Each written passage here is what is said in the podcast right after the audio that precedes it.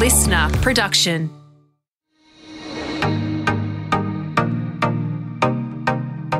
Hi, I'm Helen McCabe, founder of Future Women, a club helping women to connect, learn, and lead. Over my career, I've run teams inside newspapers, edited a magazine, and launched my own business. This has meant building a team from scratch, leading through difficult times, and managing the odd crisis. I've never had any leadership training because I thought you were either good at leading or you weren't. I thought being decisive was a key metric for success. I was wrong, and it led me to make simple but avoidable mistakes. In this series, I'm doing what I should have done years ago reaching out to people who I admire who have also successfully run teams across all types of industries. So I can ask their advice on some of the common leadership challenges. I hear many women talk about a lack of confidence, but some women are born with a quiet confidence that propels them to success. My next guest has worked from an early age with some of the most compelling, powerful men in the country and is now a CEO in her own right. She's also one of the most naturally confident women I know. Creina Chapman has held positions at News Corp under Rupert Murdoch, worked for Kerry Packer at Nine, and in senior roles in the offices of Joe Hockey and Tony Abbott. Today, Creina is the Deputy Chair and CEO of the Australian Communications and Media Authority. Creina, welcome to the Future Women Leadership Series. Thank you. I've just listed some quite big names. Do you have a favourite ex boss? No, I mean, they're all, that would be cruel. It'd be cruel to name one. And they're all so different.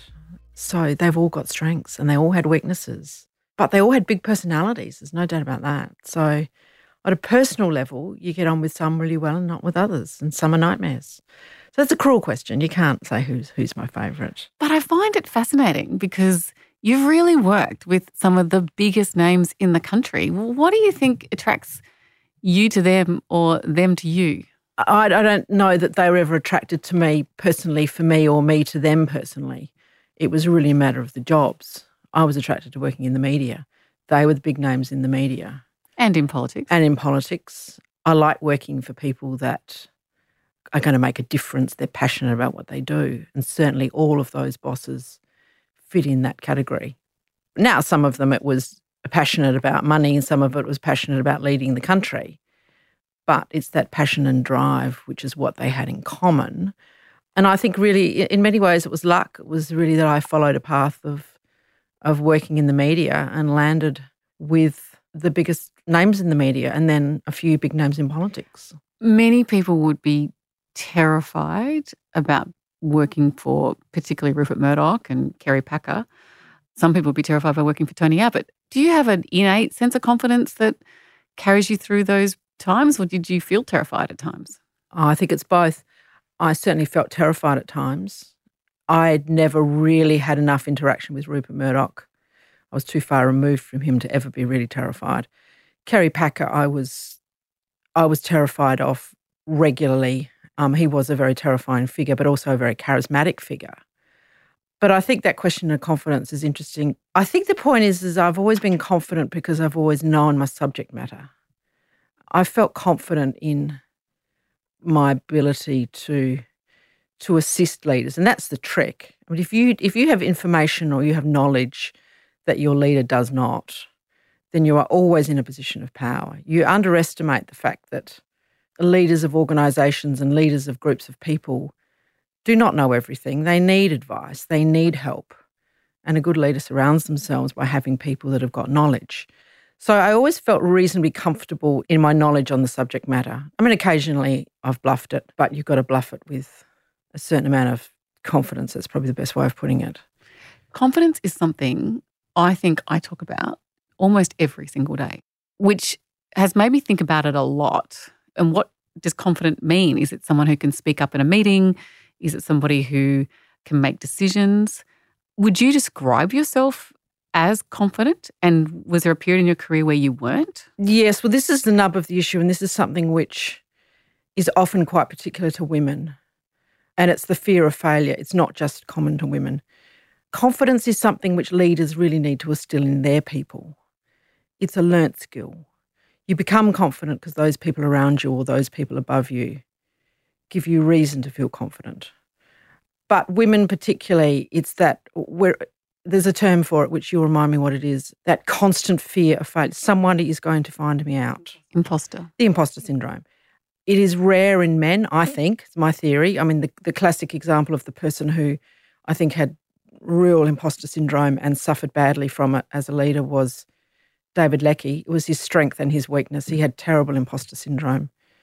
He said he was driven by fear of failure. Now, that's bad. But if you're overconfident, then you become egotistical, which is where you don't want to be. I mean, I think you learn it, but in a way, you've just got to bluff your way through it most of the time.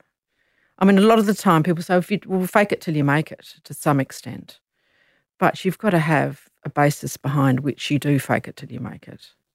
But I think there are some people that have a natural level of confidence and that Yes. exists in men and women. And I've known you a long time. You have a natural level of confidence. It'd be rarely that you're in a situation where you don't feel like you can manage it. Yes, but I think I've also got a, a, a real level of naivety. I mean, I often look back at experiences that I've had and I thought this applies in many ways. If you if you really knew what was happening there, well then you should have been more terrified and you should have you shouldn't have had the confidence you have. But that is also a bad thing because you also look back on an experiences and think, I should never have got myself into that situation or I should have tried to change things more. I think that's partly my generation though, in the sense that I think that fortunately, people, particularly women, are far more aware now of the situations they're in, particularly in the workplace. But I'm not sure I always have been. I think I've I've often just blithely just motored along and is and sometimes I think the confidence just really naivety as much as anything else. Well, that's very helpful to know. it's not really. I'm sorry. It probably won't No, it help, is, help it is. at all. It's a bit no, like it is. it's a bit like you've got to compartmentalize your life. I mean, you can't, if you actually worry about everything that's happening, then you are. You're going to terrify yourself into. Oh, I would never have started a business if I No, knew what I know now. No, that's right. it's a certain amount of bluffing your way through. Well, not bluffing your way through it, because I don't think that's right. And I rarely bluff my way through it. I've got very few experiences where I can think I've actually bluffed my way through something. I mean, the classic one was when a former prime minister asked me in a meeting at the lodge about the various channels on a Foxtel basic subscription. And I listed off a whole lot of things. And then we got in the car afterwards, and my boss said, I'm glad you knew the answer to that question because I certainly didn't. And I said, Well, I don't actually have a Foxtel subscription. I think that was right, but I think it's pretty good. It was right five years ago. It's the only time I've really thought, mm, that could have gone horribly wrong. But I think you, you, you can overanalyze. You can overanalyze things far too much. You've got to have fun. You've got to enjoy what you're doing. And if it starts to eat away at you, then you're on the wrong track. What sort of leader do you admire? Well, it's a it's a cliche to answer the question. It's a leader that instills a cooperative vision for whoever they're leading. Now, it sounds easy, but there's very few leaders that I think do that effectively. Mm. In the and, and it's mostly communication. Mm. Interestingly, you know, in a commercial company, it's not just about saying, "Well, we need to make money. We need to sell more widgets." you know, why are people turning up to work every day? Why should they be dedicated to the job? What is it about drives them forward? What is it about them that makes them want to work for that company? Now, it's it's about selling a vision and a direction. Everything from what's happening next week, what's happening next month, what's happening next year, and involving the people in the process and letting them know what it is. That's one element. I mean, there's there's, there's many. I mean, I think openness and honesty the leader that's found to be dishonest and not tell the truth is not going to be trusted by their people, and that's a that's a complete disaster. Who have you seen do that well, given that you've worked for some pretty big leaders? Um, the media leaders I've worked for have been largely work it out as they go along, fly by night. I don't think they communicated that well in the sense of instilling a vision and and communicating it. Even though Um, they worked in media. even though they worked in media. I mean, it's not, this is not because of who's running this podcast, but, you know, in many ways, I think Grant Blackley at Southern Cross, when he was actually, when, when he was working through management of new businesses for an old traditional media that needed to start up new revenue streams. The manner in which he did that by including middle and higher level management in the company and actually work taking them through workshops and what the vision is and, and actually giving them ownership of how that would work, which led to the podcasting business. That's how it happened. You've it, spoken about that a lot. It was one of the projects that came out of that. And it became a, you know, what they call, I, I think, a tiger team, where you put a group of people who've got different expertise onto the job, give them a short period of time, come back and tell us how you could do it. That is that is involving your people and where you're going not being a dictator from the top and saying, well, this is what the board thinks and this is what the most senior managers think. This is what you will do. That command and command managerial skill, I, I just I don't understand how it works.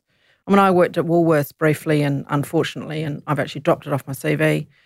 But um, you know, that's a classic case of everything is dictated from the top. It's a very difficult place to work. I mean, it's not leadership. One form of leadership that's been very fashionable in the past mm. is charismatic leadership, where the leader is just dominates a room, walks in, and it can be political, it can be media, it can be corporate. You don't see much of it anymore. Uh, in fact, the one that I always quote is David Gyngell, who's a former mm. CEO of Nine. And to those of you who don't follow media as closely, he's famous for punching James Packer in a street in Bondi. He was the best example I ever saw of a charismatic leader. Have you ever worked with someone like that? And how do you think that measures up as a leadership style?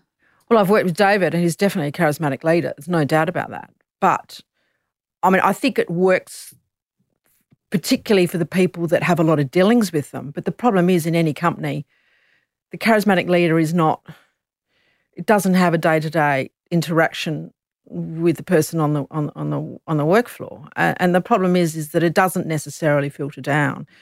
And a charismatic leader, and I'm not necessarily saying this is David, but a charismatic leader is often always very inconsistent.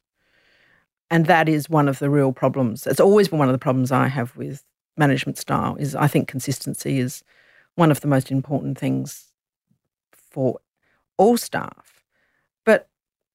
If you're charismatic, you've got to accompany it with a lot of other things. I mean, I now think that in many ways, strength to leadership is about planning and mapping out exactly what you're going to do involving your staff with it. And that might be partly because I'm working for the public service now and I've seen it and how important it is, how important it is that your people understand the processes. But it would depend on the business. If you're doing widgets, if you're selling widgets and you're Woolworths and you're selling um, soap powder, you know, maybe it doesn't matter as much. But sure, everybody, when they hear their charismatic leader delivering the annual results or when they maybe they come on the floor and, and talk to them, you're inspired. But for most people that are running normal lives, who you know have got children to put to school, they've got mortgages to pay, they just want to enjoy their everyday life and and understand what they're doing and and enjoy it and be inspired by it. You need to have consistency and understanding of where the company's going. And I think that's also a reflection of post-pandemic, where there's been a lot of uncertainty um, and operating businesses virtually. There's a whole other range of challenges in inspiring a team if you're doing it remotely. What sort of leader do you think you are, and have you given it much thought? No, I don't give it much thought, um, which I think is is a product of my generation. I'm that age where I just don't think that we weren't raised to think that way. There wasn't the facility for us to think that way, so I don't think I ever have. I try and be a very inclusive, open door leader. I mean, my main, particularly in this role, is is emphasizing to people all the time, please, if you want to talk about anything, any sort of question, please come and talk to me. Come and consult to me. I've got time. I will make always make time for you. Trying to be consistent, trying to instill that confidence which we were talking about, which is all about feedback. We're always in a hurry. Everyone's in a hurry. And taking the time to to ensure that people understand the value that they're bringing but also offering to guide people if there's an area that they don't feel confident or they don't feel they know as much, to try and guide them without um, without being dictatorial. But it is tricky. It's harder the the higher I guess the higher the leadership it is because I've always thought that the best way to learn and be better at something is to get honest feedback from people about what you could do better. Well, it's really hard to get because no one tells you the truth. Not as the boss, do they? No, they don't, and it's really annoying. And if you, And you, you never tell the boss. you want to sort of overhear them or something, um, it's very hard to get honest feedback. Which to me, feedback is the way that leaders learn from their people when it should go the other way. But you know, and I say sometimes something to someone, I say, "Well, contradict me," and that's interesting in our organisation. It's something that's something we are trying to do, which is hard. How do you get people to challenge you and to feel confident enough to say, "No, I think we could do this a different way," or "No, there's a better way to do it," and you can only do that gradually over time by instilling confidence in them and constantly asking them, "How can we do that better? How can we do that differently?" Do you think that's the right way to do things? Ask them, don't tell them. There's always a temptation to tell them because you're in a hurry. The longer you've been in a job, the more you know the answer. Or Correct. you and think you're you know hurry. the You answer. think you know the answer. Yeah.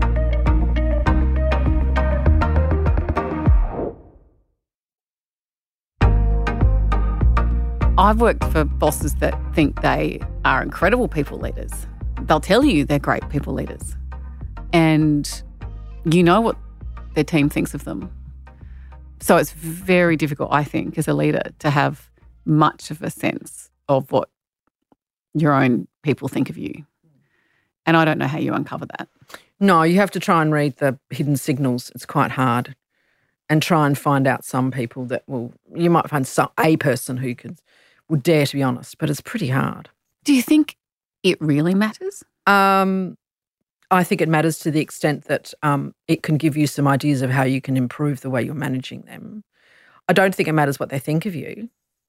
Well, I think it does. If they if they think that you're a tyrant, well, then you're clearly doing something wrong. If they don't want to go down to the pub and have a drink with you, then that's fine. It might be easier if they're prepared to go down to the pub and have a drink with you, but they don't have to like you. But if they dislike you, then there's a problem. But yes, feedback definitely matters. You would definitely do a better job if someone constructively says to you, "Look, you don't listen enough," or "You're expecting too much of us," or you those type of things. And the more senior the person is, the more they should they should do it. But you do have to push them. You worked closely with both Tony Abbott and Joe Hockey. Joe Hockey, everyone likes. Mm. You know, wouldn't be a surprise. You know, wouldn't Well, matter. charismatic leader, I think you could say. I was gonna say, There's no doubt about that. Charismatic leader. yeah, I was going to say he Yes. would he would fall into that category. Yes, He walks into a room and he's the sort of the person Yeah. you want to have a chat to. Uh, and incredibly smart. He's got a lot. Yes, a lot going for him as a leader. Um, I saw him in the back of a cafe in Canberra at 6 a.m. the other week. And I was in, almost inclined to go and say hello because he's that charismatic leader. But then you, you know, those people often like to be left alone if they're in a cafe at six o'clock in the morning. Um, Tony Abbott is a fascinating character mm. because the public perception of him is quite different to the one that you would know as a private individual. But he had charisma and he also had an incredible capacity. This is what I think. You, you tell me, correct me if I'm wrong. Incredible capacity to not care as much about mm. people who didn't like him. Is that fair to say?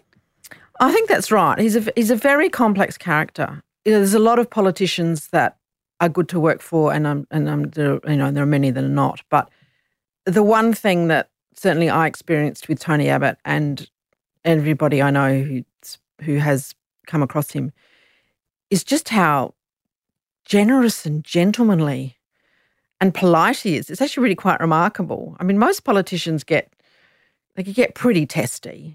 It's pretty hard not to be on the end of you know a real tirade or vitriol from not vitriol, but you know a real download from a politician. I mean, ironically, Joe Hockey was like that. You know, very very passionate and absolutely go crazy, but never at you personally, which was for me it's fine. I don't mind someone can yell and scream as long as it's not directed at me. But Tony Abbott was you know the perfect gentleman. Tony is a is a, is a passion a passionate leader. You know, he believes in what he believes in, and he thinks you know that's what he's there for and that is his that is his job and if you don't fit within that well then he's not overly concerned but his leadership style was interesting when i was there and i think it got even more so obviously when he was prime minister because i didn't work for him when he was prime minister is that really the leadership was driven by his office as opposed to him it's hard to know what was happening behind closed doors but in the sense of his direction but and a large amount of the leadership that i saw was coming from Peta Credlin, really, rather than him. Which is incredibly interesting. You, Mm. uh, but I, but then that's about delegation too. That's right. Um, being prepared to delegate. Correct. And um, clearly he was good at that. Can we talk about egos? Yes. Um, Love talking about egos. because you would have seen a lot. Do you think there's still a place in the workplace for the big ego? Or have we started to eradicate egos as they've become less fashionable? Well, I think if you if you're talking about ego as being the trait of being overly self confident and inability to take advice, always thinking that you're in the right, then no, I don't, and I don't think it ever has. But I think there's a lot of confusion between self confidence and ego. E- ego in that in that negative sense definitely has no place. But you've got to have a certain amount of self confidence, and that's what we were talking about to get your way through. And if you don't, well, then in some ways you'll be crushed. But um, this is a bit of a tangent, but it's very interesting. Quite a bit's been written about this, about people, particularly sports people, and this is where it gets even more interesting is that can you really be an absolute champion if you don't have a huge ego? And it's questionable, but there's a lot of technique that's been developed around around the traps around the world recently, which I think is a, a good practice where people develop what's called an alter ego. And it works particularly in sport, but it also works in business where you are you and you separate that overly confident but protected. I think that's the point. An ego is a protection, is protecting you against how you can be battered when you're out there on the top on your own. That's why sports people need it but it's quite separate to you. And some people give their ego, their alter ego, a different name. And you leave your alter ego when you walk in the front door at home and when you're with your family, and you are a different person. And so it leads you to the point where you wonder with many of the uh, leaders that you see today with huge egos. I'm not sure it's really them. They may not really have that incredibly self obsessed actual view of themselves, it could well just be put on. But if it manifests itself in that egotistical way that we think of in the old fashioned type of ego, which is unable to take advice, always think you're in the right, that sort of self obsessed, well, that's there's, there's no place for that in any. But I haven't really come across many leaders like that. I mean, Kerry Packer was certainly not egotistical. I mean, he was very much, he usually thought, he, but he usually was the smartest person in the room, which helped him. But I think he was always willing to listen to other people and take advice from other people. It was just he was a very hard taskmaster. If we bring it back to a more attainable version of ego, you can see it in yourself at times, can't you? Professionally, like you can feel your ego being attacked and identifying the difference between something that's really just your ego and parking it and then going, actually, if I, if I can put that to one side and deal with this for what it is, that that takes a degree of self-awareness and I think um, maturity, you know, to, to kind of recognize the difference between something that's an attack on your ego and something that actually, if you if you ignore that, you can handle the problem or the challenge or the situation in a much more effective way. Do you think you've got to that stage in your career where you can delineate between an attack on your ego and and something that if you can park, it's not about your ego, it's actually just a genuine problem. I think so. I mean, I'm not sure that I take criticism too well. I haven't been, I haven't had to suffer too much. I think it's very tough. I think you've got to separate the two. And the the classic example in the last few years of a person who I think has probably, I hope has successfully done it is Christine Holgate. In that, I think the person that was being attacked wasn't her as a person. It was her by nature of her role and the circumstances at the time and the fact that she was a political football. I'm hoping that she could go home at night and say, well, they weren't attacking me, Christine Holgate, wife, mother, you know, interested in reading books or, you know, going on bushwalks. Christine Holgate, the head of Australia Post, who was at the wrong time, wrong place at the wrong time, was being attacked. But separating them is very hard. But that's how you separate your professional life from your personal life. The hardest part is when you really think you have made a mistake and and you get attacked for it. I mean that must you know that's that's I've only had it in minor senses, nothing like a big major public attack, but yes, very hard. But you've got to leave your ego at the door. I mean, I don't think your ego's. But as you say, it's, It's the one. It's the thing that propels you too. Well, is it? Can be. What's your ego? What is that? The the desire to be uh, successful? I'm not sure that's your ego. Your ego. What? You know, when you say that you've been driven by your ego, that's saying that you've been driven by saying I'm better than anybody else and I can do a better job than anybody else. I don't know that that's very valid. You need to be driven by the fact that you're either you're either leading to make things better for the people that you're working for, not better. You're trying to manage an organisation for the betterment of the people that work there and for the betterment of either society or whoever that your that your business is doing. I don't think you can hope to challenge and change the world on your own. That's an egotistical view. You can do what you can do. Hmm. I think we could talk about egos for quite a while. It's quite a lot in that. Robbie Williams, apparently, when he's at home, he's either, I think he might be Rob, I think, or Robert. And he, I've heard him in an interview say that every day when he goes on stage, he's about to go on stage, and he is absolutely terrified that he might have to go on stage and Robbie won't turn up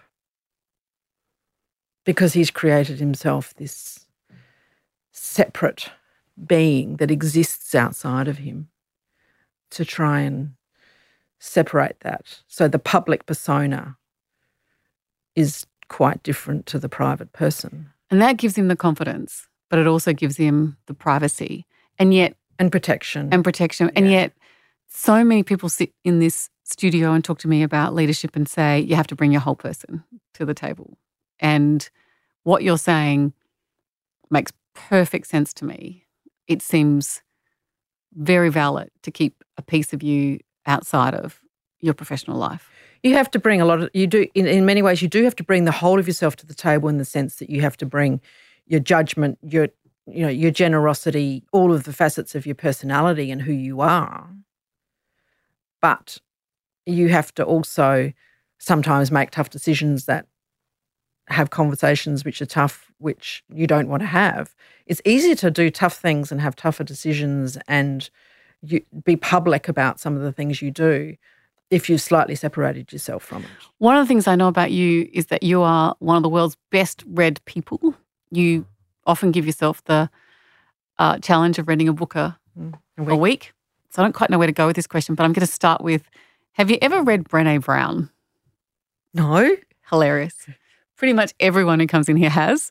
but see, I told you I don't think about I don't think about these things so generally. I'm going to so- lend you my copy. Okay, I haven't read it either. good.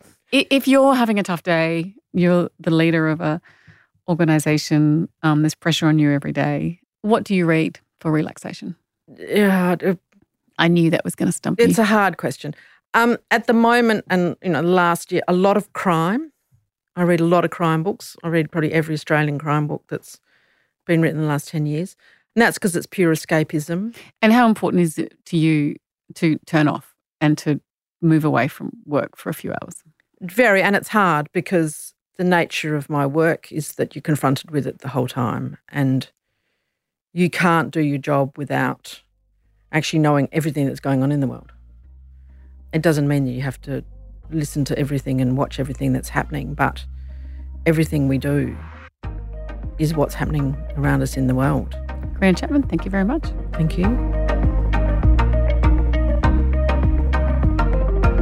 The Future Women Leadership Series was presented by Helen McCabe, executive producer Jenny Goggin, sound production by Darcy Thompson.